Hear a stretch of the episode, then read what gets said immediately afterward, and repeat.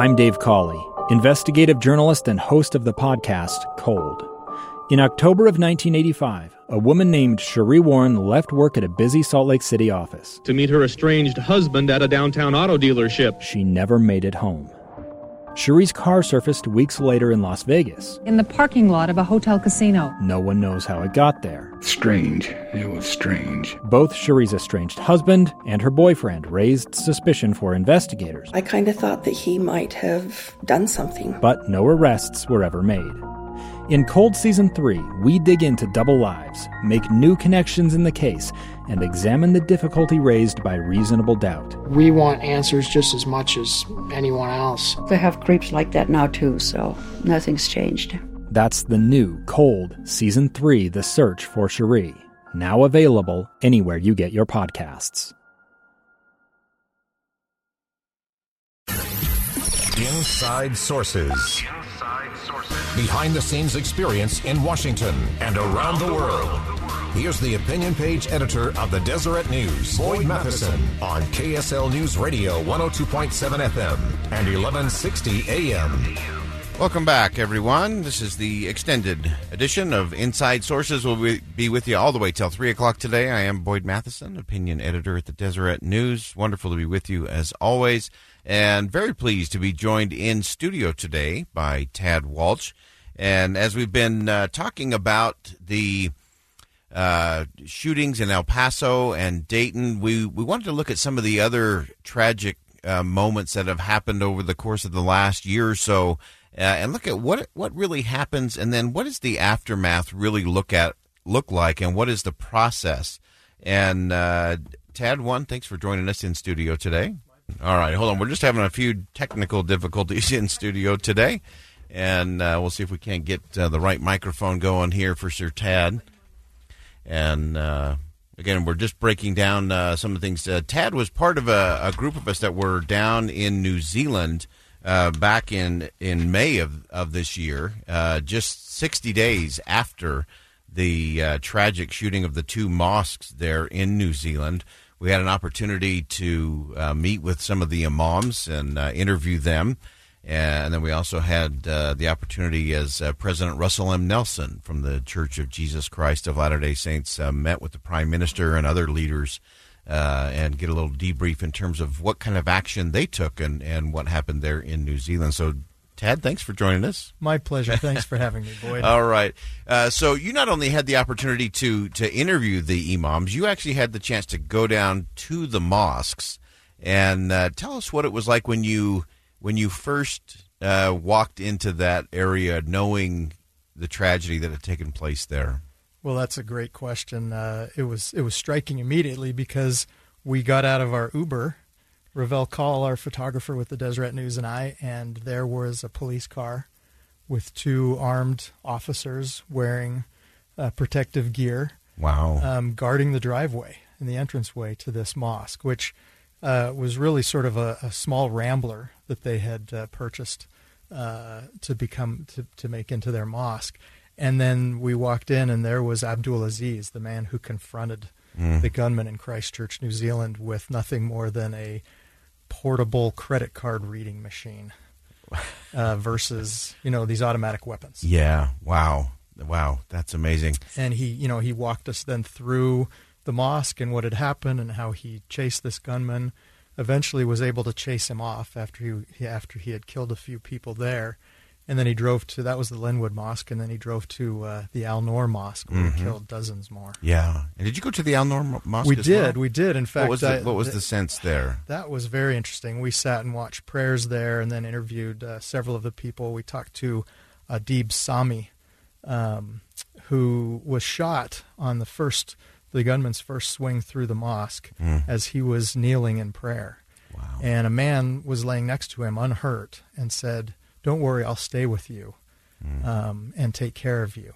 But then this gunman came back through the room and killed that man. Oh, my goodness. And Sami has survived. He's been through three surgeries, but we stood in the very spot where he'd been shot. Wow. And, and what was, was what was uh, the was sense striking. What was the sense uh, of that as he stood there? Did you get any sense of, of his feeling and emotion, uh, again, just uh, a few weeks later? Yeah, definitely. Uh, um grave concern about the future, but great hope, because New Zealand had acted in a way that uh, made him feel, first, accepted and welcomed in the country, mm. and second, uh, made him feel like those sorts of incidents had uh, a lesser chance of happening. Yeah, fascinating. If you're just joining us, we have Tad Walsh from the Deseret News joining us today. Uh, as we look at some of these mass shootings, uh, Tad was uh, able to visit the mosque uh, in Christchurch, the two mosques in, in Christchurch that were attacked uh, back in uh, March of this year, March fifteenth. And uh, there's just such an interesting sense to, to all of that, because we see these shootings and, and then everyone just kind of, you, you kind of get back to to life as usual, and you don't think, well, what, what does that feel like a month later or two months right. later? So you were there almost two months later. Uh, tell me a little bit more about this uh, this feeling of, of hope uh, that was clearly emerging in both of those places. Good question, Boyd. Yeah, so uh, one of the things that was striking as we walked into the Al Noor Mosque was there was a little rock garden in front, and there were rocks that had come in from around New Zealand with um, messages of acceptance mm. and uh, hope and looking forward, saying that we, we want you here, we love you, uh, this never should have happened um, to you in your place of worship. Um Their uh, their imam there had written a, a long sermon afterwards uh, that was posted on the on the hallway, um, again calling for unity and love mm. instead of uh, retaliation and vengeance. Yeah, uh, it was very sweet um, and powerful, and there was just this sense that um, yeah, the nation is aware we're here now mm-hmm. and and accepts us. Yeah, and we're and we are grateful for that. And so we have hope going forward. And then, uh, you know, a lot of people, first of all, the, the government had agreed to allow police presence there to continue. Mm-hmm. They had allowed uh, so much, uh, or there there was government uh, change. There was um, community support. So it was yeah. it was all very present yeah. and real. Fantastic. Uh, Tad, we got just about a, a, a minute left. Okay. And uh, I want to hit, you were also uh, there at the government buildings uh, for a, a series of, of meetings there.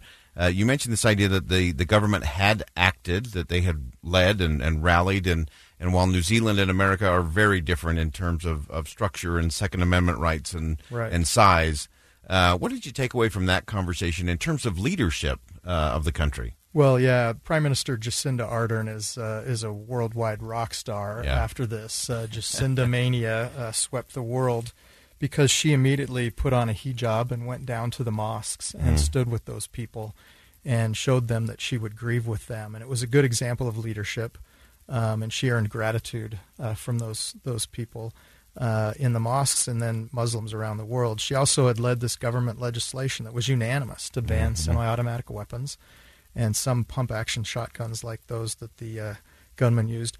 And she swore she would never use his name. Yeah. And much of the New Zealand media has followed that example. Yeah. And so I did in my story, uh, in fact. But she met with President Nelson. The Church of Jesus Christ of Latter-day Saints uh, donated one hundred thousand dollars to the two mosques. And uh, President Nelson called her a courageous pace setter. Um, and they had some, some real dialogue about mm.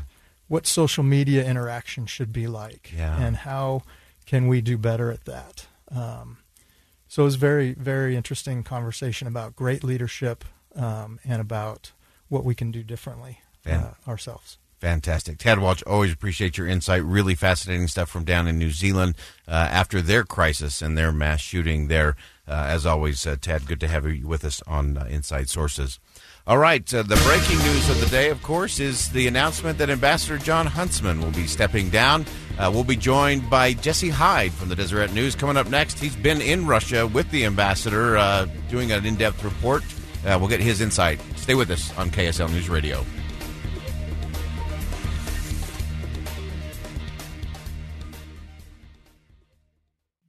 Two years ago, Americans watched in horror as a crisis unfolded at the Kabul airport. There's desperation and anguish. More than eighty thousand Afghans have since arrived in America, but this story is still unfolding. I'm Andrea Martin. In my new podcast, Stranger Becomes Neighbor, we'll find out what happens to these new arrivals in our communities. Who would help our newest neighbors? Follow us at K S L podcast dot com, Apple Podcasts, or anywhere else you listen.